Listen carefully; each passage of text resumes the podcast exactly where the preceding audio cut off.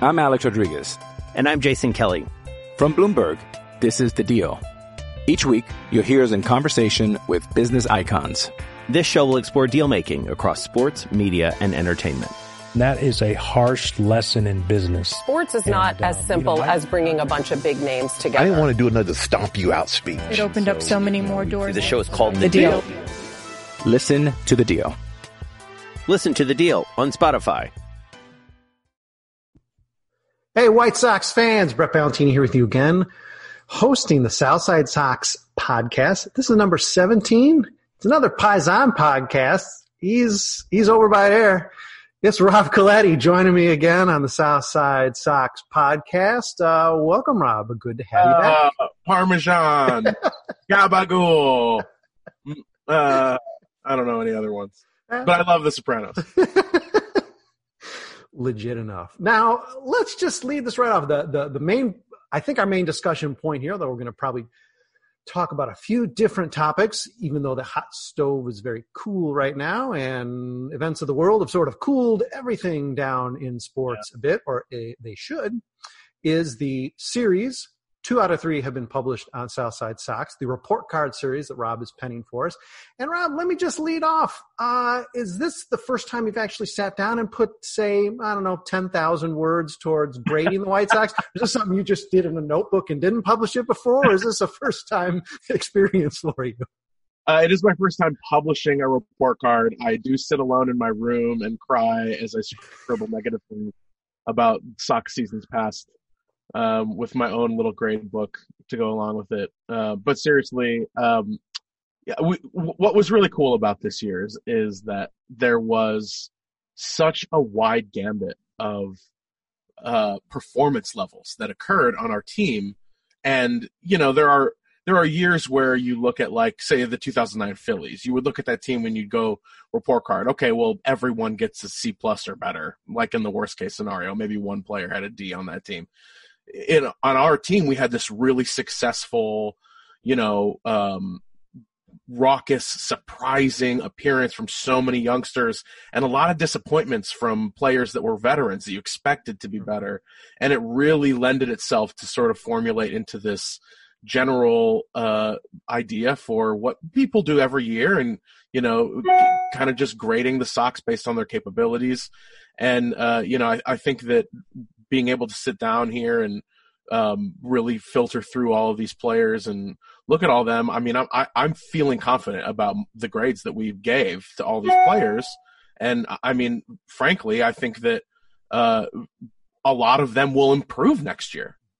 Was were there guys going in? I mean, you had an idea, you had your notes in your head from the season. Were there guys going in either hitting? And by the way, everyone, uh, if you, you've read the stories probably already, but uh, I'm linking both, obviously, in the body of, of this with the podcast as well, so you can refer back if you'd like. But going in, you had an idea of who would be. But as you sort of got into the numbers and got into writing and got into context, whether it's on the pitching or hitting side, was there a guy or two that ended up with a, a worse or better uh, grade that you know maybe you anticipated? Oh yeah. You know, I I also changed grades as I was writing. I changed grades for players, sometimes two or three times Mhm. because I I would say, well, you know, for example, I, I initially had Codi Heuer at like a B minus, and I was like, you know, he he was really solid this year, but he didn't do very much. And the more I not only looked at his statistics but rewatched fil- film of him playing this year, I I could not help but be impressed on such an enormous level. I mean, the kid is playing years beyond his age. I had to bump him up. I, if I remember correctly, I gave him an A minus or an A. He he deserves it, in my opinion. And with the other side of the coin was the same too. I think I initially had um, Gio Gonzalez at like a B minus or a C plus because there were times where he really looked great, and I those stuck out in my head. But looking back at his play and then remembering how like not only watching him lose his cool on the mound so easy, but then remembering some of the uh, horrible situations that he didn't pitch the right way into. And I blame some of that on Renteria, which I mentioned more than three times, I think, in the piece. But, um, you, you know, uh, of course, things will surprise you. Um, in the batter's piece, I think I initially gave, uh, Encarnacion like a C minus or a D plus, and he moved down to an F because regardless of him hitting 10 home runs, the, there's too much there that went wrong. It was, and for how much money he made, for the role he was expected to play, for the playing time he received Oh my god. from Ricky Renteria. I mean, it was just awful, man, awful. And uh, all this to say, yes, of course, there were adjustments that needed to be made, but I think it was all well thought out. you uh it's good and we're not going to get into all we're not going to have a debate and we're not going to disagree on all these because i think by and large the grades are are sound and i think the, the comments on the articles have indicated that as well uh you know i picked out a couple i made notes but it's funny you mentioned Gio because and it's interesting you start him so high because because in fact when i saw what you had i thought man that's actually even still a little generous and he was such a he was a fun guy to talk to you had very high hopes of what he would do for the Sox this season, as you point out from both the veteran side, which I think he did fulfill, even though he indicated early on in the Zooms that he was aware that this wasn't his clubhouse. He was aware he was a newcomer to the team. So I think he maybe even perhaps too much uh, sort of minded his space in terms of a leadership role, but I think that probably developed over the years. So I think he did give something to the White Sox not much on the field. I think you even see perhaps a little more good in what he did on the field than I. But it was interesting whenever he did pitch to be able to talk to him because there was always something you picked up in the in the audio. Uh, you know, him cussing on the mound after throwing yet another ball and not being able to get the ball to the plate. It was always something fun to play off and ask. And sometimes he'd sort of take the bait, and sometimes he wouldn't. Sometimes he'd keep it cool, and other times he'd be like, you know, he'd be pretty frank. So he was actually at least pretty frank and open about in a way how bad his season was. I know it was very disappointing for him. And I think particularly at the end of the season to not be able to get the vote of confidence from Renteria to get back, though he probably didn't earn it, to get back into the rotation when he came back from his, I think, groin injury. Uh, you could see that in the pregame interview, the, the disappointment he had, where he's just like, "Hey, you got to ask him because I, you know, I can't tell you." Because I think I asked him directly, "Hey, are are you back in the rotation, or are you going to, f- you know, fill an open spot coming up?" Uh, and he was just like, "Yeah, you know, it was, you know, a truncated year and sort of a disastrous year. And actually, it turns out, I think you were actually a bit generous to Gio. And I, you know, I love the guy and I had high hopes for him, but uh, listen, I, I, fully, I fully understand the, that perspective. I think my specifically with these grades, as I say in the beginning of the article, it's not just about the numbers on the page. And with Gio, I think I actually started off that bit where I said that stats don't tell the entire story with his year. And I, I you know, the same way that I, I look at these grades from a teaching perspective, you know, if, I, if I'm teaching students, I would include in their grade not just the test scores and the pop quizzes. It's also about the effort they put in the classroom, right? The work that they're doing in general. And f- for whatever it's worth, uh, you know, statistics that left some things to be desired, notwithstanding, the guy was, in my opinion, just as good at his job as 90 plus percent of starting pitchers in the major leagues. And that puts him in the top 10 percentile. And I mean, that gives him an A grade, in my opinion. And again, all this is obviously opinion based, right? You know, you could make an argument for why Giolito had a C minus year if you really want to be that subjective yeah. about it. But I think that there's also credit that needs to be given for things that are intangible that show up off of the page. And obviously the no hitter's a big deal. The the dude is showing metric improvement in a number of categories despite you know not being quite where he was in 2019 but uh, all in all you know i I would say that Gio was graded a little harshly this year, or treated a little harshly this year by by critics and people who were um, you know, holding the White Sox to a higher standard very quickly. You have to remember too, in April of last year, we were going in the beginning of the season, you know, well, I guess March until, you know, coronavirus ruined everything. Uh, our expectations for the year were let's finish over 500 and let let's make that progression forward. You know, let's let's at least become a playoff contender. Now we're immediately talking. Well, we need a World Series soon. This is a team that can win 100 games a year.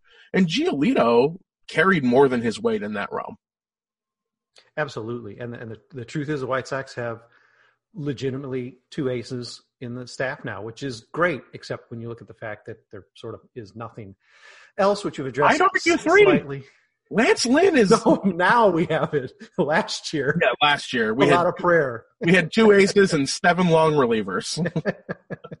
Ouch. But we'll get to uh, looking ahead uh, for the off season uh, here in the second half. And again, let's make it clear that uh, as the publisher of this piece and the writer of this piece, we came to agreement on most of this. But what we're going to talk about are things that seem that are maybe a little bit different. And conversely, though, I thought you were perhaps generous to Gio Gonzalez. The grade for Jimmy Cordero was a little rough. He's down at a D plus, and clearly a lot of that, as you point out, stems from the use, Ricky, the overuse from Ricky Renteria, and the fact that you know, listen, the numbers don't lie. He he did have a rougher year, despite the fact he pitched in half of the games. For God's sake, yeah. Um, but uh, tell me why he got graded, uh, I guess, uh, as poorly as he did, as a guy who really did pretty much suck it up for the team. Jimmy Cordero. Yeah. You know, ultimately, as I, I think I said this too, you know, oh, I, I do blame Ricky Renteria for a lot of his struggles, but at the same time, you can only give him so much of the blame, right? You know, Matt Foster pitched more innings than Jimmy Cordero, and Matt Foster made some mistakes and ended up having a pretty spectacular year, all things considered. For me, my grading system, you know, I, I essentially I, I finesse it by giving what I think the initial grade is, and in some instances it stayed as I wrote, and in others, as I wrote it, I would see, well, this player shouldn't belong below that player. What did I give them? Right. Okay, and I would adjust their grade a little based on, well, you know, I guess maybe it's not quite as high as I thought, and this guy maybe it's not quite as low as I thought, and it would move up the list. Cordero, I initially had in the mid seas, if I remember correctly, and he fell down too Hmm. because ultimately he possessed the worst war, not just on the pitching staff, on the team.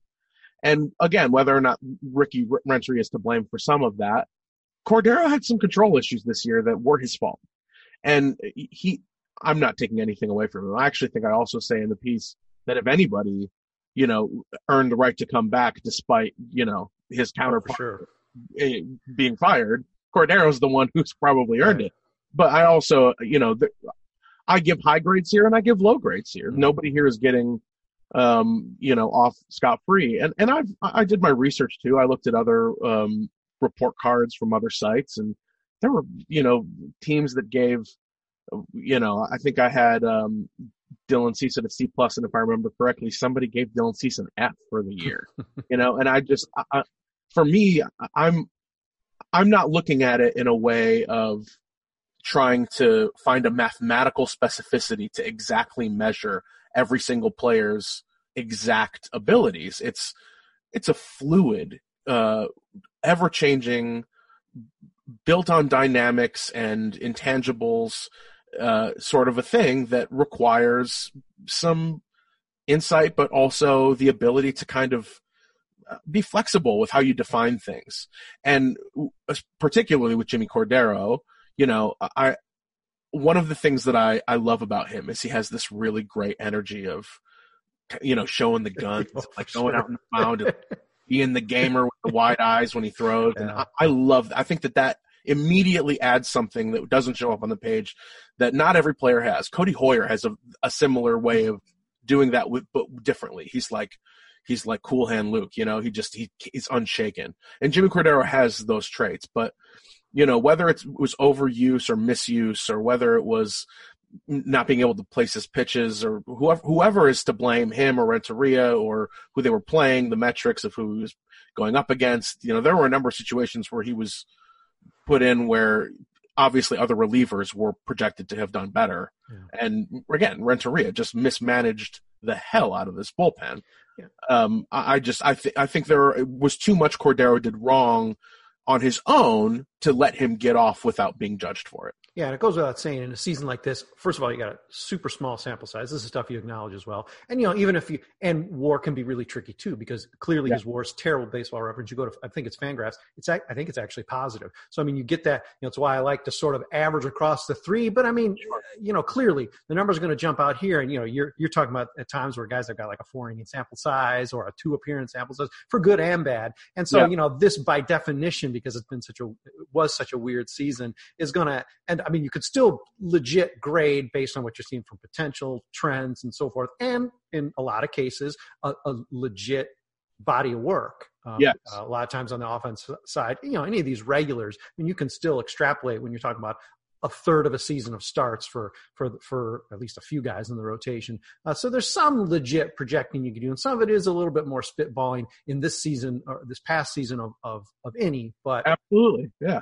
And before we jump into a little bit maybe more of the offensive side and, and our break, let's address one more uh, pitching situation, and that's Sure. I guess three of the younger starters.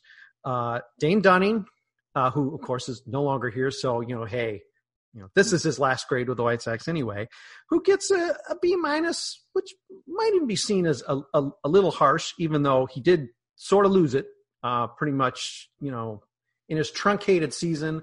Started strong, started strong and sort of shocking, uh, and then sort of tapered into the playoffs.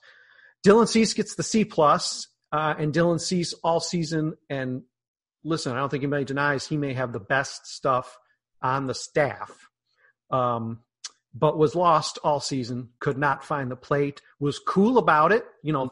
Uh, to his credit, uh, getting the C plus. Reynaldo Lopez, the only difference to me, aside from the fact that, yeah, I think you got to say that Cease pedigree, Dylan Cease's pedigree, and his stuff and his potential is significantly, perhaps significantly better than Reynaldo Lopez's. But I think the big difference between those two guys is Lopez was dumb enough, emotional enough to vent his frustration about his poor play, uh, which earned him a ticket to Schaumburg, and he was sort of lucky to get back. I think if you don't have some injury issues, he doesn't come back. Um, but he gets the D minus. And those three, I think you can make a lot of arguments that those could be in a different order. So let's talk a little bit about how the lame back end of our rotation sort of wriggled out for you in your mind on the report card. Yeah, and you know this again. This kind of went into listing which players belong where on the list, right? And because for me, it wasn't just giving a grade; it was also how does the grade compare to other people's Sure. grades.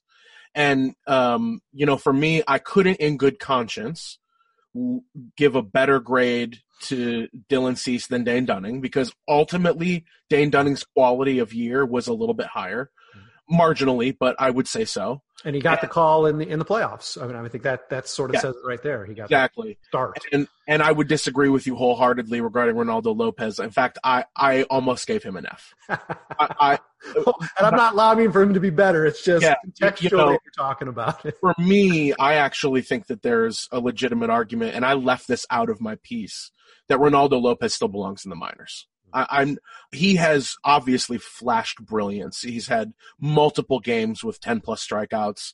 The the dude has the stuff to be a dominant power pitcher in the majors, but he doesn't have the composure or the experience. Uh, or I think the mental fortitude to go up against the plate vision of the best hitters in baseball that by and large sit in the American League, I would argue. And what's tricky with Lopez is uh, because I think he's out of options by committing to not um, not tendering him. Maybe they're thinking his whatever two million dollar or whatever it's supposed to be his his arbitration price tag is going to scare any team away, but that may present, prevent them from being able to put him where he probably rightfully should be. And let's face it, Schaumburg was sort of you know the minors, I guess, Yeah. uh, but that could really that could handcuff the, the Sox into having to use him or maybe just dumping him for free. Yeah, and I think, you know, part of it too, in terms of dumping for free, you have to look at what Lopez came with, and it's Giolito. And frankly, if it was just Giolito that came over for Eaton, the trade was still a win. We also got Lopez and Dunning. So for me, uh, you know, you, you take risks on prospects and some don't pan out. That's just how it goes. I, I'm indifferent on Lopez at this point. I think he has so much more to prove than he doesn't. I think Dylan Cease has done a much better job of proving what he's capable of doing. But you know, for for Reynaldo, what he really is incapable of learning, at least so it seems so far, is his ability to spot his pitches. And what I have seen just in the last 24 hours is um, uh, James Fe- Fegan over at The Athletic is reporting that Ethan Katz has been working with Dylan Cease and Reynaldo Lopez already, and that he's changed the arm angle on Reynaldo Lopez's release, and he's already seen improvement. So obviously, the Sox are working with him. They envision him being able to continue to work. I just what he brought, and I'm grading 2020. I'm not grading 2021. I'm not grading 2019.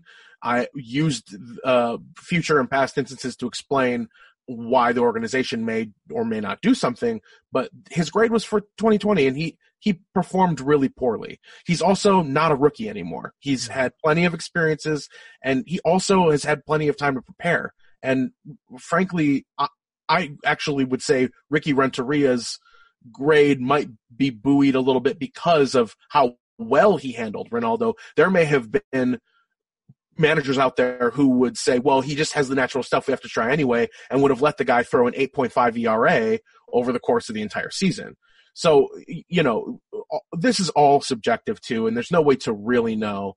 Uh, really quickly, I want to touch back on Dane Dunning because, you know, you said maybe the grade deserved to be a little bit higher. I, the reason that I gave him a B minus is because there were so many question marks coming into the season and he left just as many, even though the questions changed when the season ended. Uh, the Tommy John inj- surgery was obviously something that derailed him and it's beyond his control. And he had time to come back and, and in the minors, he didn't look quite the same, but he was still getting similar numbers. When he came up, his first three starts were lights out. Everything looked great, but you did see twinges of things to worry about. And, you know, again, I'm not a professional baseball scout, but I have been playing the sport since I was five years old. I started playing T-ball when I was literally four and a half. I've been going to White Sox games since I was a toddler. I've been watching major league pitchers throw since I have cogn- had cognitive development, you know, and um, I I would say that I have at least enough experience in watching the sport to know when someone is dominant or not.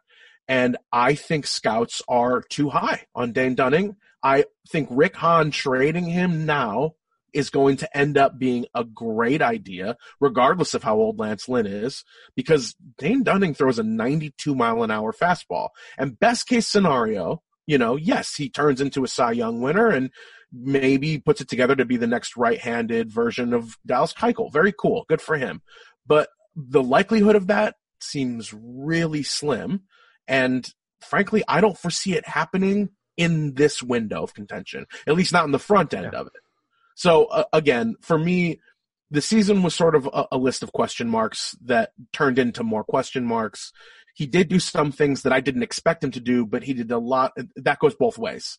There were there were good things I didn't expect him to do, and there were bad things I didn't expect him to do. Yeah, Cease and uh, Lopez are guys with the stuff to to different degrees, of course, and uh, you know have this p- potential. Uh, Dunning the thing you kept hearing about what he did impressively and maybe less so at the end of the season was composure. You heard McCann say, man, the guy is so composed. He's got a maturity. And listen, Cease is cool too, but he clearly, you can't give him credit for composure when he just can't corral that control. Of course, yeah. he hasn't even gotten to a full year's worth of starts in his career. He had 10 or 12 at the end of 2019. Again, another 10 or so. So he's still not even to his 30, 35 start mark of what a normal full rookie season might be. So, you know, there, I mean, in which you cannot point to, as you pointed out, you can't say the same Lopez because he's, he's what, 70, 80 games in his career. Uh, you know, despite the fact his age isn't not that much older than than yeah. Dylan Cease. Maybe he's our Nomar Mazara, which is uh, frightening. But uh, yeah, okay, those are you know those are and again that's sort of the grouping because those were the guys who were you know they were going to be the three, four, and five, right? Mm-hmm. Uh, or you know I mean guess Dunning wasn't Actually, looked at right. in that way, but certainly three and four going into this very season and both to to to different degrees failed. Obviously Lopez. was lucky to come back. Yeah. Uh, I mean, the one thing he did to Rennery that made it clear that Rennery wasn't going to kick him around is because he, he, went after him. You know, it was a very maybe subtle way, but he went after him. And, and when you've got a guy who's known as like the you know the the papa or the grandpa of the locker room, and you're you're sort of you're throwing him under the bus. Yeah, really the dumbest move you can. Yeah, yeah, and and for also for whatever it's worth regarding the comparison of Cease to Lopez, I mean, there was never a point in the season where I was like, Dylan Cease is going to the minors. No. He, of, of course, is not living up to his potential right, right. now, right. but at one point, neither was uh, Giolito. There's also, I think, a a really um, you know uh, unfair stigma that comes with players who are compared to all-time greats like Pedro Martinez and uh, Reynaldo Lopez's case. And um, you know, Dylan Cease, I think the closest comparison he's been made to is Mark Prior for like a major great pitcher, but I think he has the ability to be much more than that. And sadly, I think Reynaldo Lopez has the ability to much be to be much less than uh, Pedro Martinez. And I don't know if it's because he's heard the comparisons too much or because he gets in his own head for other reasons and he can't get his command under control. But Cease has command issues and he doesn't have the same statistical output or the same character output. It's there. There are there are differences in who they are on a multitude of levels. And I just I thought Cease had a better year on the whole. Yeah, and you know, there's an there's an optimistic future with Cease that that none of us, being honest, none of us at this point, maybe a year ago, we might have still felt it, it was a little bit closer, and there were probably still people who maybe really saw a more optimistic future for Reynaldo Lopez. I don't think there were many, but I think there were. I don't think anyone can go in as a smart fan into 2021 saying that, even if you're uh, not bullish on Cease. I just don't see anybody who makes the argument that says that Lopez has a higher arc. I mean, right. let's hope they're both fighting for the number four. Uh, yeah, maybe Katz role. both of their problems. Yeah. Maybe they both. Maybe we end up having a problem where we have seven starting pitchers. And please, I'll take yeah, it. It could happen. Let's take a quick break. We're going to get a little bit more into the report card. Then we're going to talk a little bit more uh, cold, hot stove, I guess, here in cold January stove. 2021. Uh, but we will be back on the podcast in just a second. On the video, uh, just close your eyes for a couple seconds. We'll be right back. Hey, it's Kaley Cuoco for Priceline. Ready to go to your happy place for a happy price? Well, why didn't you say so? Just download the Priceline app right now and save up to 60% on hotels. So whether it's Cousin Kevin's Kazoo concert in Kansas City, go Kevin, or Becky's Bachelorette Bash in Bermuda, you never have to miss a trip ever again. So download the Priceline app today. Your savings are waiting. Go to your happy place for a happy price. Go to your happy price, Priceline. I'm Alex Rodriguez. And I'm Jason Kelly. From Bloomberg, this is The Deal. Each week, you'll hear us in conversation with business icons. This show will explore deal making across sports, media, and entertainment. That is a harsh lesson in business. Sports is and, not uh, as simple you know, as bringing a bunch of big names together. I didn't want to do another stomp you out speech. It opened so, up so many more doors. The show is called The, the deal. deal. Listen to the deal. Listen to the deal on Spotify. Hey there, we are back. Southside Sox podcast number 17. I'm here with fellow Paisan. It's Rob Coletti. Somewhere in the house is uh, Chewy running around, uh, maybe getting ready to bark. He's not made his presence known. Every other pet, I believe, uh, in the vicinity of a Southside Sox podcast has made him or herself known. So, uh, so far, early award for best behaved uh, puppy dog or maybe even cat or bird is Chewy Coletti. So Chewy. his, full name, up, man. his full name is Chuba- his full name is Chewbacca Rocco Coletti. Chewbacca Rocco. Well, now I gotta say, Chewy, you're laying down because that kind of name almost commands command. We were we were playing pretty pretty intensely this morning. He's probably having. A- let's um let's just move over briefly. Uh, there was really one distinction I wanted clarified on the offensive side, which is the older article I think published maybe a monthish ago, but that's also linked uh, here in the body of this podcast. Yeah. And it is the uh, sexy dancing for Dubs partners. We got Danny Mendick, who mm-hmm. you you you're fairly bullish on in terms of what he brings to the team, and not just his dance moves. Gets a B plus. Zach Collins, who I have to say, if we're going to ding Ricky Renteria for his bullpen management, which is sort of easy to do, we can all do that in our sleep. We're going to have to uh, dog him for, well, the way he handled his offense in general, certainly his, his DH spot, and the way he handled Zach Collins for how he was used and when he was thrown out there. He basically was kept idle. I don't know where he was supposed to go, so I understand that Ricky Renteria's hands perhaps were tied a bit by just having him there uh, on the roster, but for a lot of times he was in Schaumburg when the Sox could have maybe used a third catcher and had McCann or Grandal taking some at bats away from Edwin Encarnacion. Perhaps we're getting to exactly. some of the reason why Ricky Renteria was fired. But Zach, and I am no Zach booster. Let me make that very clear. Zach gets the D plus, and both of them seem to be in a similar situation Mendick, by injury, got an opportunity and largely ran with it. Zach Collins had no such opportunity, so it's sort of hard to give him a grade. But uh, let's talk about why we're bullish on one, maybe bearish on another, at least for, for 2020. And, and, sure. and let me know what you think they might have in store for us in 2021. Well, I, I mean, personally, I think if there's any player on the Sox who isn't currently a starter that could be on another team, Danny Mendick actually has the skill set to be a legitimate major league top 10 second baseman. Uh, or position at any position, not not him specifically, but like in the second base realm, he would be a top 10 second baseman.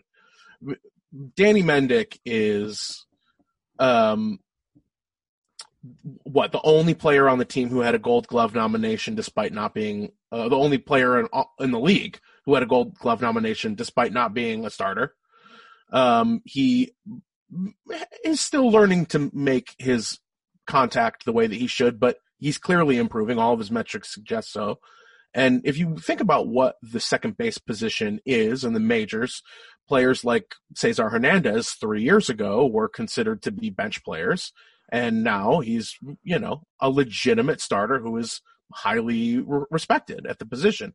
Uh, it's the type of position that you don't need to be a power hitter. You don't need to be a world class defender. It's an easier position to defend in terms of what arm strength is required, but it still requires agility and the ability to, you know, um, uh, move side to side and, uh, play great defense on on the steal and the tag and covering from the outfield, etc he does all of those things at an exceptional level and he's never gotten full playing time. He's only been able to fill in for injuries. Right. And, you know, for whatever it's worth, I, I don't, I, I partially grade him, not just given what his batting average is, which I think was like 240 or 250 or something. And, you know, he had like 100 some at bats. So yeah, you could say, hmm, should, should it have been as high? But I think he's easily, if not the best, certainly one of the best platoon infielders that any team has, given his age, his ability to run on the base paths, ability to steal bags, his elite defense. And I don't foresee his swing getting worse. Every single metric suggests that he's getting better. And over time, like, think about Mike, Mike Yastrzemski in San Francisco. He was considered a tier three prospect. Right at best, even when he was still playing in the majors, and he didn't blossom until he was 30 years old. Yeah. That guy is one of the best outfielders in baseball right now. Yeah. And, and you can't argue with that, not only because of how he plays, but even based on statistics. Stats don't lie. So I, I, again, and this isn't just about stats. It's about the character of the player, who they are in the clubhouse, the the dancing with Mendick stuff. He he brings something out of his teammates. I'm doing the Italian thing.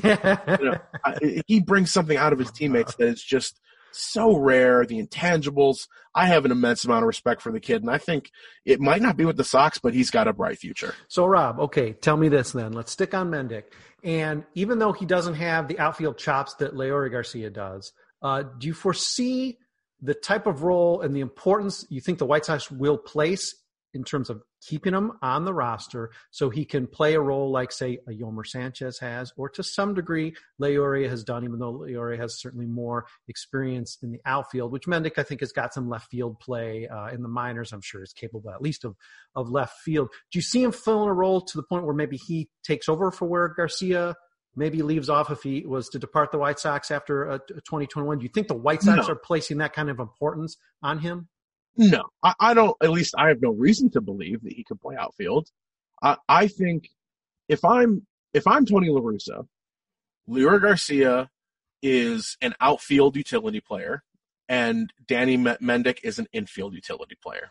And I, I, if I need to have Garcia play with Mendick, if like I need to rest two players, I would do that. But Garcia made a couple of really silly errors at shortstop this year. And I, I also, he, we know it's not his natural position. He started as a center fielder. He is a utility player. He can play most positions on the field, and that makes him valuable. And I think, I think I also gave um, Garcia like a B minus or a C plus or something. He's a great young player too, and I think he's invaluable to our team. He might be the best utility player on the team or in the league, certainly on the team. But even so, Mendick, if I if I'm Tony La Russa, I'm throwing Mendick in at second and short, and even third behind the starters over Garcia because of his defense ability, and he's the same type of player. He's a contact hitter. He just isn't a switch hitter. Yeah, there's some flexibility on the team, and I think Mendick, uh, you know, you're right in how he stepped in not just playing in that utility role, because again, we only had a handful of games to really see that in action, but for the virtually half the season, I think he started close to 30 games, uh, that he did end up uh, playing, you know, proved himself worthy of the majors in a way that he flashed in September 2019, but then that September you can always devalue that because September. It's just a it's it's just a duck snort of experience. We saw a little bit more. We we saw, as you pointing out, the the advancement perhaps of what his potential, you know, 10 year utility man um, or who knows, starter, but utility man career in the majors could be with what he did. And of course, he's going to have to advance it here in 2021, which is going to likely be closer to a fuller season. You know, let's hope, knock on wood there. But, uh, you know, and I guess it remains to be seen whether he does regress or as you're seeing some of his numbers and trends, you know, uh, pointing up uh, a guy who really maybe with 2021 solidifies himself as that guy who's going to have a place in the league into his 30s. Uh, and you know, I, I, I, can see what you're what you're seeing in, in projecting them to that. Uh, I don't think that's certainly too much of a stretch. So, you know, okay. B plus with that incorporated, you know, makes a lot of sense too. He also was projected to have like a two war on the season without being a starter, which you have to respect. Yeah. Yeah. And Collins, flip side, it's a, it's a matter of opportunities, a three outcomes kind of guy. I, you know, listen, I am not sold in the least. I think probably part of his grade is the opportunity was given and pl- and some of that is deserving. Clearly if he had come up with a big hit or even a big walk because he's got such a great eye the big walk then that theoretically does lead to a little more time. He would have somehow stolen some at bats from edwin encarnacion or uh, james mccann if warranted. So i know this isn't a situation where it's just oh he was treated unfairly but bullish in any way on uh, on Zach Collins? The oh, other, I'm, I'm, actually, I'm actually still quite bullish on him.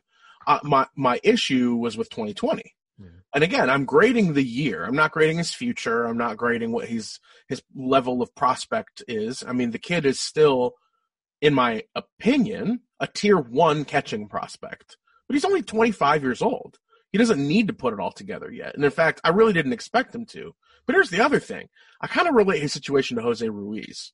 Jose Ruiz actually looked pretty good this year, but he had such a bad year before that his appearances were probably limited because of how poorly he's performed in the past. So while I understand too that he can only be so much in control of what it is or the amount of time that he gets as a player, when when you break it down, the dude is still not a rookie. He has had the ability to show what he's done before. Mm-hmm. And here's the other thing. The White Sox, they signed Yasmani Grandal when they already had James McCann and they knew Zach was still in the system. It wasn't like it was a secret that he was going to be good. That they probably knew too that he wasn't quite ready. And he came in and he hit a home run his first at bat in the majors. Since then, I think in his cumulative batting average is like 185. I mean, the kid is just not ready for major league pitching yet. And maybe he will be next year. Maybe he's going to continue to work and hit and progress. And I certainly think he has the potential to be a tier one catcher. I just, from what he did this year, I think he hit something like, you know, 290 OPS on the year when with striking out 40% of the time. I mean, even if you're only batting 20, 30 times, dude, that's not good. That's really bad you think going into 2021 it's his job to lose, or do you think the White Sox are going to shore up with some sort of maybe more defensive minded, you know, veteran? I know those those positions are drying I, up, but I think Rick Hahn really likes um, Yermin Mercedes, and frankly, I do too. I, I also people sleep on Seby Zavala. Th- this dude plays great defensive catcher, and you know, obviously he needs to put it together behind the plate, but you know, the Sox have some really decent depth and their minors for catcher in addition to Collins. And honestly, if I'm Rick Hahn, I'm trying to eye a trade with Jonathan Stiever and Zach Collins in the package to bring in somebody who's more sure. Because yeah. here's the thing. If you think about it like this, we do have Yermin Mercedes. We already have Yasmani Grandal. We just let James McCann walk. There has to be some sense of understanding amongst the Sox brass that they don't need to rely on Zach Collins for success. And you know, I, I also I was harsh on Jonathan Stiever. Is it Stiver? I can't remember. Stiever. Stiever, right? Yeah, you know, he was awful this year. He was obviously called up too early, and that's the front office's fault too. But you know, I'm grading the year 2020. That was what I was assigned to do, and I did it. Mm. But they both still have the ability to be tier one. Maybe Stiever's more of a tier two prospect, their value is incredibly high, and they don't necessarily figure into the future. So if I'm Rick Hahn, I'm actually, I'm, I, I still find ways to value Collins, and I try to get rid of him because of it. Yeah, the yeah the thing that's funny about Yermin is is maybe we forget that when things were called off last spring, he was storming. To, he was going to make the White Sox in a very unpopular move leave him off the roster. And what I loved about him is not only was he hitting to to back it up, and let's face it, he's pretty much just a bat. He can catch, and I'm not sure how much you put that in quotes, but he can catch, I think.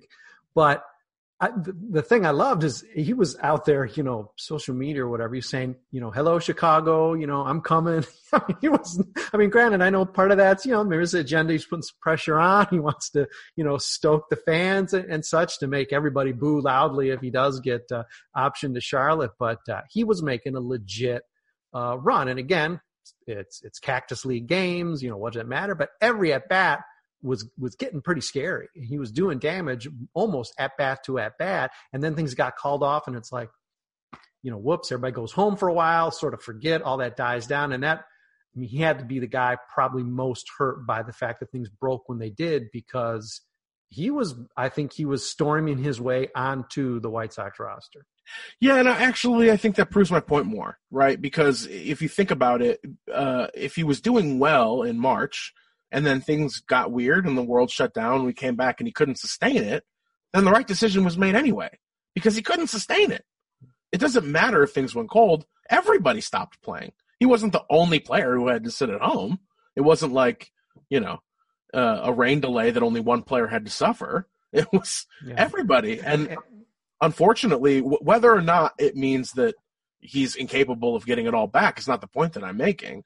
But this year, in his time that he did have, I mean, I hated every at bat that he had. I, I there were maybe two where I was like, okay, decent. He didn't even draw high pitch counts very often.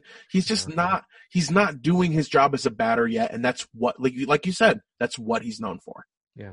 And, and you know, and listen, Yermin, and Seby both know going in they're going to be on the outside looking in for that whatever it is third catcher backup catcher role because obviously zach still has the sheen of being a, a, a, number one pick the white sox it's in their interest to see them do well versus the guy they got rule five or mm-hmm. sebi much further down the draft who's a great story but you know uh, i don't think they would sebi might be the best defensive catcher in the system yeah, and I mean that's got to count for something if a guy can just swing it all. And you know the funny thing is, until 2019, which was a really bad offensive year for him, uh, he seemed to be showing it. He he him he and Collins, I think you could argue, were somewhat less equal yeah. offensively. And you know Seby then you know took it down. Zach had that great second half in Charlotte where he just went bananas with working with Menechino and you know, since then, you know, that's sort of been the depth chart. It's not the worst position for the White Sox to be in. They clearly, I mean, even though great problem to have. You know, two of the three guys arguably can't really catch behind the plate, but if they're only catching in emergencies or the one day a week that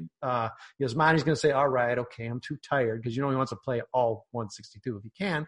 Uh, right. And that's not the worst position to be in. So, you know, going in, I don't think they're forced to make a move, which is why I asked if you if you thought yeah, that they were going to do anything. Because I mean, I also think, listen, I think Yasmani is still going to be good for another five years. I don't think that, you know, will he be the best catcher in baseball in five years? Absolutely not. But will he still be top 10, top 15? Without a question. He's a switch hitting catcher who is one of the best frame rates in the majors right now. He obviously hits the ball well. I don't think that those are going to dissipate overnight. And even if like the projections are accurate, he'll still be a plus catcher in five years. Yeah. And let's just say that after his four year contract's up, they decide to let him go in three years from now, whenever that is. Okay, I'm sure that if we're a championship contention team, we're not going to rely on Seby Zavala to be our everyday catcher. Rick Hahn will go out and make something happen. Or our trio of catchers somehow. Or one of them, yeah, one of them develops. You know, I mean, listen, we have options, and that is a good problem to have. And the guys I would rather have players who are forced to up their game with pressure than not have enough and see them Sure. continue to fail. For sure. We've seen enough of the, well, we got to put somebody out there. So I guess it's you because you're the oldest or you're Exactly. paid the most or whatever. There seemed to be a lot of stuff that didn't, was not very merit based, which makes it exciting that there could be like a legit seven man rotation when you figure out Michael Kopech coming back. I mean, you know, there could, we could actually end up with a problem. It Yeah, seems I- far away right now, but there could actually be a problem where it's like, where do you put these guys? No, no more Conor Gillaspie's. No, no more Josh Fieldses, please. Oh man, we could play that game for the rest of this podcast. and No more Brett Everybody a headache. Good Remember Lord. Brett Anderson? Oh my God. over the Brett Anderson era. Uh, okay, let's talk about then maybe a guy uh, both on the arm side and the offensive side. You anticipate having, I guess, maybe either a significantly better grade in, uh, when you do this in 2021 or worse. Um, you know, maybe something was a mirage about 2020. Well, better on the uh, hitting side, I'm going to use one of your guys, Leroy Garcia. I think Leroy Garcia is actually going to improve next year. He also spent most of the year on the DL, and that had an effect on his grade. Um, and listen, I don't know if you remember this, but 2019, Larry Garcia was one of the best leadoff hitters in baseball. I had him on my fantasy team for the first four months. He was an incredible value. Um, and I think a lot of that'll come back. He's an excellent contact hitter. He's got a plus arm in the outfield. He's going to get to spell uh, in all three outfield spots, and he'll probably get some infield play too. Um, uh, he's also one of the most valuable bench players in all of the majors. Um, he brings speed off the bench, a switch hitting bat. There's just so much good. I, I don't foresee him sitting in the C's. Um, on the pitcher side, that's a little actually tougher for me to judge. I'd like to think it's Dylan Cease if I pick anybody. I think Dylan Cease has the ability to go further up than anyone else who is kind of lower on the list. Yeah. Um, but you know, I also I think Jimmy Cordero is probably the prime candidate to make the biggest turnaround next year. He has incredible stuff, and you know, with the Tony La Russa's ability to build bullpen usage as well as he does, I, foresee Cordero having a, a renaissance year next year. Yeah, we know you're tough, Jimmy. You do not get paid by the appearance. You can say, "Hey, my bicep needs a little bit more rest," and you, really could imagine his numbers uh, really take a nice turn because he's just not getting so much. I know there are some guys who can pull it off. They can't pull it off for many years. They can pull it off maybe a couple of years. That kind of overuse. And let's face it, if he was overused and just kicked ass, great. Uh, Yeah. That's going to look really good when it comes to arbitration time. But uh, he didn't. So I, I think the fact that they're going to have at least a couple more arms to throw in there, throw into that mix, and maybe you're going to have somebody who manages a bullpen better, or let's at least say differently, but probably better. Uh, it's got to be a benefit for him. So yeah, I could I could see there being some some real uh, ceiling uh, for him. And and for a little extra credit, I would also like to say I think that both Ian Hamilton and Carlos Rodon are going to have better years next year if they land in the right spot. I mean, Ian Hamilton, I think being in Philly is a great place for him. If he gets the opportunities, he had the stuff originally to impress people. But if Carlos Rodon ends up in a rotation and he's fully healthy, he still has a lot of potential. And, uh, you know, I feel bad that it didn't work out with him in the Sox because I've always really liked him. He's a workhorse lefty who threw hard and got strikeouts, confused batters, uh, hard to make contact with him when he's, when he's throwing it right. Um, but it, his timing just didn't work out with the Sox. It's sad. But I, you know, like I, you know, imagine if he were to end up going to like Anaheim or Los Angeles and play the Angels and, you know, be with Mike Trout and Anthony Rendon batting behind him. That would give him some confidence and he could do well. Well, let's leave school now. Let's let's close the book. The book is closed.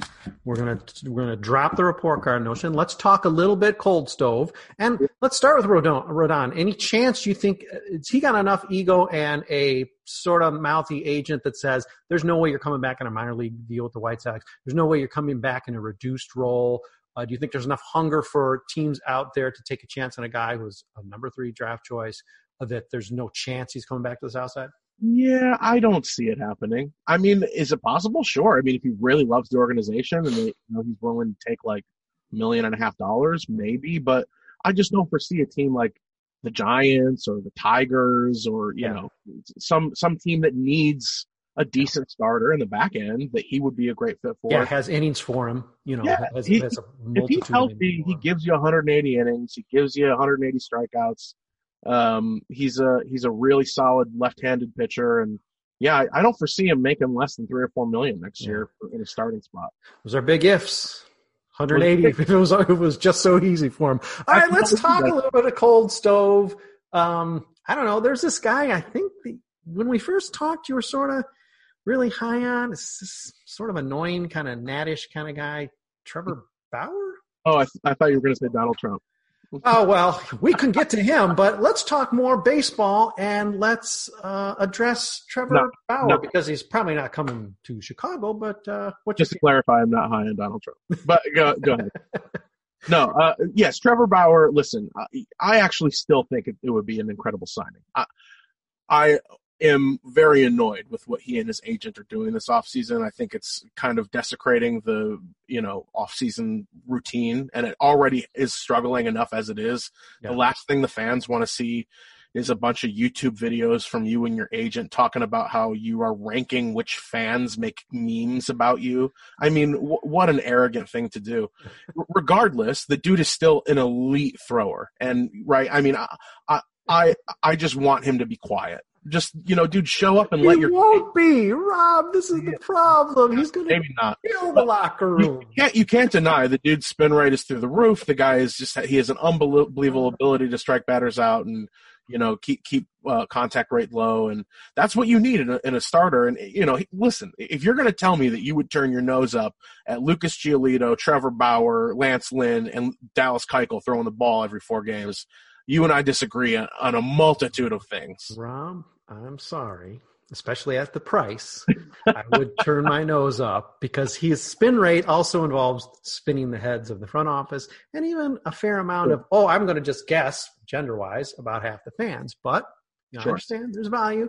And uh, and clearly, if he's annoyed you with the games he's playing, with the social media nonsense, and I mean, Some- not that the whole process is dignified or that there's some precedent that it's supposed to be like legit. No, but you know, But- listen, he he's acting very uncool. To He's in put the it mildly. catbird seat. He doesn't have to play this game. Right. There's no other competition. You- You're right, and and listen, I'm not I'm not arguing that in the least. I just at the same time, uh, it's the same thing with Tony La Russa. Do I think the hire was good? No. Do I Am I willing to give him a chance to win me a championship? Mm-hmm. Absolutely. Yeah. Go out there and shut me up. what choice we got? Prove, prove me wrong. I yeah, I don't have a choice. yeah. You know, Jerry runs the team. More on that later. But you know, listen, I'll just say this: if if I'm if I'm Jerry Reinsdorf, I'm in the twilight of my life, probably the last 10, 15 years. He probably knows that. I want to win a, a championship before I go. Trevor Bauer, if, you look at who's available next year, the year after, and the year after that, there are really no pitchers that the White Sox would stand a legitimate chance of signing that would fit the bill as well as Bauer does and hold the statistics at the level that he does. Is he the best character guy? Probably not even close. But for me, at the end of the day, unless you know you're breaking the law, unless you're hurting your teammates and being a douche, I mean, I want to win. So yes, bring bring in some guy who's got a hot head, and you know, come to a blue collar city where the fans hold you accountable. I- think he would do well here. I just, I do, I want him to stop with the YouTube stuff. Just come on, man. Let's, you know, be a, be a professional. Well, it's perhaps our, our, our final seg of the podcast, but I wish I had more faith as as an as an older man. I wish I had more faith in humanity these days to think that yes, he would respond well in this blue collar challenge. Because on paper, you're exactly right. On paper, this writes out a fairy tale for sure. I Yeah. just don't know if that is a greater than 50% chance or even a 10% chance. It makes me nervous when we're talking about, we're not talking about you know, a guy on a, on a three year, 30 million deal. We're talking about a guy who's going to command probably upwards of 30 million plus a year. And, Abs- you know, again, hey, it's Jerry's money. flip. He's got it, but Yeah. we're gonna, you, we'll hear about it for the rest of our lives if it doesn't work out because that money is, was spent. Yeah, exactly. But just out of curiosity, are there are there trade options that you see on the market that could fill his role, or potentially even the right field gap that I still think remains, or you know, a a, uh, a reliever, something that might help. It definitely speaks to what they did with Lynn, which is the ideal type of of trade for the White Sox. It's a guy that Absolutely. even though fans are saying, "Oh my God, will he sign a a an extension?" Which you know I'm part of that because I, want to know we're we're getting you know something more than just a year. I think Lynn would be silly not to sign with us. Yeah, and for the Sox, it's ideal because if it doesn't work out, they're not committed.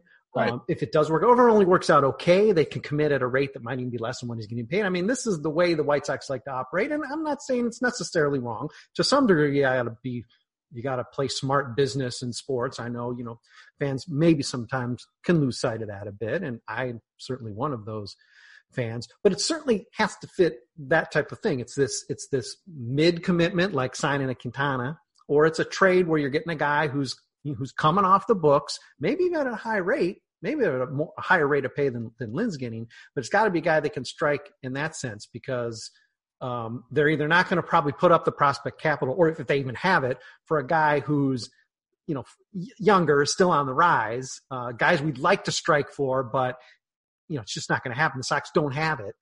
Uh, or you know, it's a it's a guy that maybe is looking, you know, a Chicago Cubs type of situation where it's like, oh, hey, you know, you're you're cutting half your team, you know, and you got, you know, a Cleveland Indians situation uh, where, you know, the Sox can come in and sort of be opportunistic and strike. And they've done it once. You know, I hope there's some other deals that Hahn can sort of dig out or is pursuing because I, as you pointed out, there's nothing free agent wise that's going to even come close to a Bauer, which I think, as we've just addressed, is a dicey issue no matter what. Sure. Talent aside, it's dicey, and especially dicey when the White Sox do not like adding zeros to those checks. So, well, let me throw a few names your way. Let me right. let, me let me see how you feel about these. Uh, my my personal favorite that I would love to see is Joe Musgrove. I don't know if that's something that's potentially real, but I've heard some whispers. The Pirates are trying to move him. Sure. I think he would fit in really well here. Mm-hmm. He fits that Gerrit Cole, you know, leaves Pittsburgh, becomes an ace kind of a thing, mm-hmm. and he has the stuff for it too. Absolutely. Uh, that's perfect. Uh, you know, I also I, am not sure how you feel about him. I really like Luis Castillo. I know he's 31, but I think that he's really talented. Uh, I think he would be a decent fit for at least a couple of years. He's done it exactly. I mean, yeah. you've got a track record. The and here's the thing: I don't know that the part of the reason. Forget the fact it's 30 million plus, or that he's a jerk, or he's going to play with a drone, or whatever. Part of the reason, and a legit reason potentially to not go in for Bauer, is that that's a commitment you're going to make that um, could potentially is not a bad problem to have, but hamstring the fact that you've got this number of guys you all see as you know. Obviously, they seem like a Kopech as being a starter for for years, Cease for years. Uh, you know, so striking for a guy, even if you were to sign him for just a couple three years, I think that sort of fits with the White Sox want. They want to give some of these young guys a, a little bit more time because they've sort of demanded that they they need it. Dylan Cease can't go in as as maybe even the number four. You really got to give him that break where it's like, you know, we're not going to put too much on your shoulders, you know, right. because you still need that seasoning. You, you are not a veteran yet and you're not pitched like a veteran yet. Um, so I think, yeah, striking right in. The Sox aren't going to overcommit for a number of reasons, which is what makes Bauer so tricky for this team. Or if there were several other guys like him, uh, would still be tricky, you know, their, their, their past history aside. Uh, so the Musgroves and the Castillos of the world are, are those ideal fits, might not cost you a ton in trade, not going to cost you a ton in the pocketbook. And the White Sox have tons of talent capital to give away in the minor league level still. I I think I said this in my first piece. I, I think Keith Law and all, all the you know minor league system adjudicators now are, have been really unfair to the White Sox minor league system because of a couple of injuries and the rate at which they've called players up. I mean, I think the White Sox still have one of the best farm systems in all baseball. They certainly have guys they know they're going to have to need to move on. I mean, A, because you continue to bring in talent. You're trading for Lynns. You're uh, signing the Cespedes. Uh, so, I mean, the fact that you're still adding to it while guys, Rutherford, Gonzalez, Micker Adolfo. I mean, you've got guys now who are just. Yeah, sure. And so, you know, at some point, you know, I mean, the path to them fitting on the major league roster at some point is going to get narrowed to the point where they're going to have to be used for something. And I'm sure other teams are aware of that to a degree, but not so much that they can sit back and just say, well, we're going to catch this guy on waivers. We're going to catch him for nothing. So you know, you, you, you cobble together two, three, four of those guys you're mentioning, uh, you know, Collins and, and, and Stiever, or, you know, whatever the combinations are, there's stuff out there. And I would have to think the phone is overloaded. Matthew Thompson. With, with Hahn going after Nick trying to put together those pieces, you know, whether you project them to the majors or not, you know, with Dunning, it's not an indictment on Dunning and trade him. It's just, hey, window wise, Yeah. you know, which You you, don't even know how narrow it is. It could be very narrow. It's definitely not a guarantee to be all the 2020s. Uh, you got to strike now. Bernardo Flores. Yeah. James Beard. Yolbert Sanchez. Yeah. One of the And- great shortstop prospects in all of baseball. And and no GM for any of those names is falling out of their chair over it. You put a couple of those together. You put a guy that you know you're not going to be able to keep or doesn't fit in with the team now because you've got a you know an ace uh, an ace on a team that's going to win you know 60 games. Come on, those If are the I'm- deals you got to make. If I'm Pittsburgh, if I'm Pittsburgh, and the Chicago White Sox offer me, you know, Jonathan Stiever, Gavin Sheets, Jake Burger, and you know Luis Gonzalez. I'm giving him. I'm giving them Joe Musgrove and uh, you know uh, some international signing bonus money just to top it off. I mean that's such a good deal for both teams. Yeah. Yeah, it doesn't. uh, Yeah, it wouldn't even have to be that generous. I wouldn't think. Uh, I don't think so either. Know, But the White Sox could afford a deal like that Yeah. And not be very affected. That's the point. Yeah, and it's great that um, say a team like San Diego has has perhaps more prime pos- prospects. They're getting deals done that the White Sox are. Let's face it, they're simply no matter what we think of their system, simply not able to do on the same level. But there's a, still a whole tier of guys that the White Sox can turn into very viable players, and who have already shown it, the Musgroves of the world, who are attainable for really any combination of prospects. Certainly ones that have the the skill level of the White Sox prospects. I'd, I'd push back a little on that and say, you know, I didn't even list Andrew Vaughn, Michael Kopech, Garrett Crochet, Jared Kelley, who all of whom should be untouchable, in my personal opinion. But, you know, the Padres are looking at their top prospects and saying, well, I mean, we can get rid of them because we have no more holes to fill once we get the players that we want in these trades. And look, San Diego's trying to win this year. They think they're better than the Dodgers, and the Dodgers just won it. You know, the White the White Sox, they think they can win it this year, but they also know that they'll be able to win it for the next five years. I'm not sure the Padres will be in the same position two or three years from now, Yeah. but the White Sox will, and it it depends very much so on who they acquire. But like, let's just say, let's talk about you know some non pitching players, some position players like Kris Bryant or Clint Frazier, who you know would obviously be better than Adam Eaton in right field. We wouldn't have to give up nearly as much as Andrew Vaughn or Michael Kopech or Jared Kelley to get them, mm-hmm. but we still could give up plenty of prospects and not lose depth. Yeah. It's it's actually pretty remarkable. Yeah, I never felt too uptight. I know that under Ken Williams, the farm was stretched maybe sometimes too outrageous limits, but it never really got me too uptight because I always saw those types of deals as being means to an end. And yes, maybe a couple did bite the White Sox back. Trading Gio Gonzalez was one that didn't really work out for the White Sox. Right. But in the vast majority of cases, those those players maybe never even make the majors. It doesn't necessarily matter whether your guys worked out either. If neither, I mean, what at worst it's a lose lose. Uh, I always see that capital as a means to an end to get guys. You want to turn three of those guys who might never make the majors or only you don't know their impact into one guy you know is going to make an impact at the Yeah. major level. And I hope that Hahn has incorporated enough of that Ken Williams attitude. Perhaps Ken was maybe overly aggressive. He always thought he was just one player away and was always, you know, Kenny gets his guy type of situation. I think Hahn's a little cooler than that. But that said, I hope he's incorporating some of that into it because at some point there's not room. There's 26 spots on the roster, and you know, a good Well- 15 of them are untouchable at this point. They're unmovable. So there's only so much space to use, which makes grabbing a guy like Adam Eaton, snatching him up, a guy who you can't get rid of now, um, that's almost worse than the amount of money spent, or even the guy. He's just he's not going. to- He's on the roster. Right. Exactly. And well, I can get into the Eaton stuff for hours if you really wanted me to, but I just wanted to quickly make a point going back for a second. Think about this. In the last six years, the White Sox have had Tim Anderson, Fernando Tatis Jr., and Marcus Semien in the same organization. That blows my mind and speaks to how well operate, despite some of their misses, Mm. uh, it, it speaks to how well the scouting department is operating for the Chicago White Sox, particularly in the infield. Yeah, yeah, and I mean, again, flukes. I mean, Semien wasn't what he was when he was traded. Obviously, Tatis was not. Uh, but you're right; those do trace their lineage to the White Sox, and ultimately, hopefully, the ratio of guys doing it for other teams is going to decrease so that we can say, oh, look at the homegrown talent that's Yeah. brought the White Sox a World Series instead of the Padres a World Series. But Right. uh, yeah, I mean, it still does trace to guys uh, who were, you know, rooted out by the by the White Sox for sure. Or you know, we could just we could just put together an offer to the Phillies that does include Andrew Vaughn and get us both Bryce Harper and Zack Wheeler and solve all our problems in one fell swoop.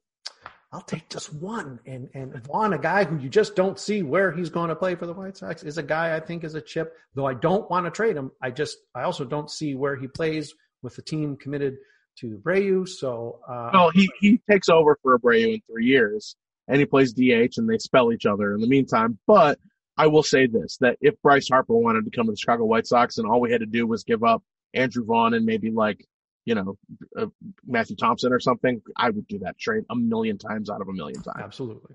100% we can agree there. We may not agree on Trevor Bauer, but we agree on bringing Bryce Harper to solve the right field problem that has seemingly not been solved since, I don't know, Jermaine Dye. I mean, I I don't even know. I mean, Adam Eaton had a year, I guess.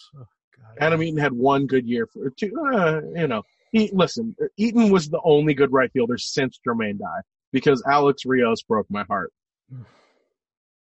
Thought that was an aggressive strike by Ken Williams. And although surprisingly enough, Rios did have two very strong years for the White Sox, he also had at least one, if not two, unbelievably bad seasons. So that I've re- 2011 season was Yeah, I've I've repressed a lot of the uh, the Alex Rios years because they also involved um, Mr. Dunn, who yeah. also broke my heart. I'll never forget Adam Dunn. I was covering the team team at the time. Adam Dunn coming out for the second half saying, I had a talk with Alex Rios. We're going to put this team on our back in the second half. And of course, nobody was like, okay, but you know, you think, all right, that's, that takes some cojones. Well, Didn't work not out. that year. not that year. Whew. Quite a combination. Well, hey, you know, vaguely speaking, are we looking at 2021 as a better year than 2020? It almost can't Without- be worse, correct? Without a doubt, without a doubt. Uh, I, I hope you're talking about baseball, but if you're talking about the world as a whole, I also think you're right. Yeah. Even even so, uh, I think 2021 is going to be an excellent year for the White Sox. Guess who's gone? Cookie and Uh, Lindor. They're gone, baby. That's true. Indians are out of this thing. It's it is the White Sox and the Twins, and I don't think the Twins are as good as the White Sox. they are in decline. Their best player is Josh Donaldson, who's going to be 36 years old soon or something. He's making 20 million dollars a year to bat 210. I'll take it. Thank you. Yeah, it's going to be an interesting. Yeah, it's definitely become a two-team race at this point, and it's as strange as it is to just have a team take itself out of the running. We sort of knew they were going to do that. We, we knew it was just a matter of time that that was going to happen. So, you know. And I just got an alert uh, with that little tick, tick, tick that said Twitter has permanently banned Donald Trump from tweeting. Whoa! Perhaps that's our big segue into the fact that the world might be a better place in 2021 because can it necessarily get worse than having our capital stormed to begin the year? No, I don't I'm think. not sure it can be. What a dark day in American history. Yeah. I'll just say very quickly. I think uh, on- that subject, you know, regardless of where you fall on the aisle, I'm I'm not one to shame anyone for any of their beliefs. I think the great bedrock of America is your freedom to think and feel however you want without repercussion, as long as it doesn't hurt anybody else. But um, I would certainly hope that what happened on Wednesday in our nation's capital is not looked highly upon by anybody because it is a uh, absolute disgrace to what our country is founded upon. It's a sad march that's culminated in this, but it's something that didn't just drop out of the sky. We've been moving toward this now for years, and let's hope maybe finally this is it. I don't know. I hope there's not something worse to come that we then say, I hope this is it. Because we've said several times now already in the past four years, wow, this has to be it. So let's hope this is it and we can start pulling back from where this group of people and this type of thinking has gotten us, which is literally threatening the lives and planning on taking lives of our elected representatives, which if that isn't crossing the line with, by the way, a president vaguely or not cheering it on. Uh, yeah, I mean, if that isn't beyond the pale, then I'm, come on, we've, we've got to pull back from that. We're better than that. Let's come together and let's be the United States of America again. Goodness you know, we don't have a White Sox fan in the Oval Office. I mean, obviously, we used to. Things were better then for eight but, wonderful, uh, spectacular years. And he still represents when he's out there, even if he's got to wear like a Cardinals jacket because he's at Busch Stadium or whatever. He still rocks he's, the Sox. He's a, cap, so. he's an outsider. You know, well, I guess you know. Hey, listen, Rob. I think we, boy, we've really, man, we've covered school. We ran the gamut today. We've, we've covered the free market. Uh, we've covered um, tempestuous free agents, and we've covered the state of politics in the United States and the world today. So I I don't know if there's anywhere else to go with that. So I, I think I need a nap. I'm going to sleep. Ah, man, and still no Chewy appearance. I'm going to expect better next time, and let's have a next time soon. In fact, uh, it could be here in the next uh, few weeks that perhaps you are even co-hosting your own program with Southside Sox. So that would be really cool, but we'll see how that develops. I'm sure we'll give that a nice big splash when and if it does come about, but that'll be it's exciting. Coming. And certainly if nothing else, continue to be a guest on the Southside Sox podcast, please. Would love that. Thank you so much for having me. You'll see me again soon with my dear friend Bill Meinke. We're going to have a brand new White Sox based podcast just for you guys. And uh, of course, it's always a pleasure to come here and chat with you. And look out for part three of the grading series, which will cover management uh, and coaches and the executives. And I'll even have a fun little extra one just for Steve Stone and Jason Benetti. I was going to say perhaps the most fun one of all because I'm guessing you're going to have a little bit more leeway. There's no technically no metrics for the front office, so uh, probably gives you a little bit more. We're going to have some have fun, fun, with the last one. We're sure. we're going to wait until pitchers and catchers report just so that we can give the Sox all the time that they possibly need to make all the moves to optimize our team. Be a last minute Edwin Encarnacion signing, Rob. Don't, like don't you dare! don't you dare! How dare you? I'm waving my Italian. It's got to be better. It's a better year. It's got to be better. well, everybody, thanks as always for listening, for reading. we have tons more content. We got all Hall of Fame voting. That's pretty much our theme for January. But of course, any news that warms up the hot stove will be will be on as well, and there'll be a lot more podcast material as well, including the flagship Southside Sox podcast. Rob Coletti, thanks for joining me again, making it a Paisan pod once more, and we'll uh, we'll do it again soon, if not before, perhaps uh, at least at the time of the publication of part three. Hey, forget okay. about it. Can we do that? Forget about all it. Right. For all our countrymen out there, it's Brett signing off for Rob, and thanks for listening. Uh, and keep on reading Southside Sox.